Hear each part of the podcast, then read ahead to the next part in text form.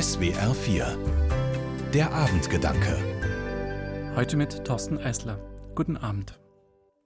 Die schenke ich Ihnen. Mit diesen Worten hat mir neulich ein Mann zwei Haselnüsse in die Hand gedrückt und sich dann verabschiedet.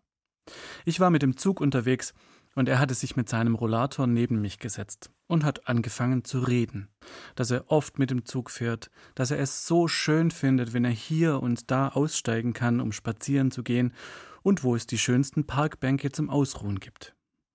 Er hatte in dem Netz von seinem Rollator ein paar Blätter gesammelt.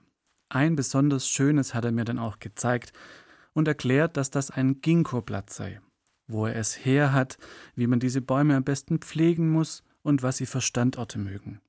Vom Ginkgo kam er dann noch zu den Haselnusssträuchern. Ich weiß jetzt vermutlich alles, was man so über Haselnüsse wissen kann. Deshalb hat er mir dann zum Abschied die Haselnüsse geschenkt. Meine Begegnung mit dem Mann war eine absolut zufällige Situation. Und jeder andere, der zufällig neben ihm gelandet wäre, hätte sich vermutlich denselben Vortrag anhören dürfen. Trotzdem hat mich diese Begegnung noch lange begleitet und ich habe mich gefragt, warum. Vielleicht, weil ich die zwei Haselnüsse jetzt in meiner Hosentasche gespürt habe. Vielleicht, weil es für den Mann so normal war, mir das alles zu erzählen. Vielleicht, weil uns die Zeit nebeneinander für diesen einen Moment miteinander verbunden hat. Vermutlich ein bisschen was von allem. Der Mann hat mich im besten Sinne beeindruckt. Wir sind uns wirklich begegnet und nicht einfach nur nebeneinander gesessen.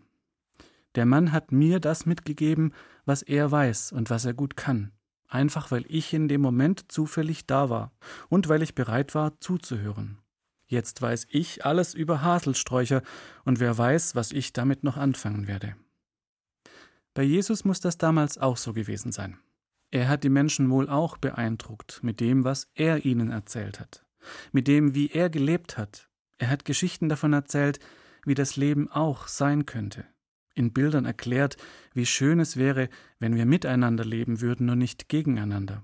Oder alle nicht nur nach sich selber schauen würden, von Samenkörnern, die gepflanzt werden und aufgehen.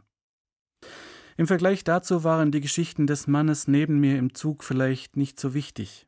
Aber wer weiß, die zwei Haselnüsse habe ich bei uns daheim im Garten in die Erde gesteckt. Vielleicht geht ja was auf. Thorsten Eisler, Reutlingen, Evangelische Kirche. Die Abendgedanken können Sie auch jederzeit nachlesen und nachhören. Im Internet unter swr4.de.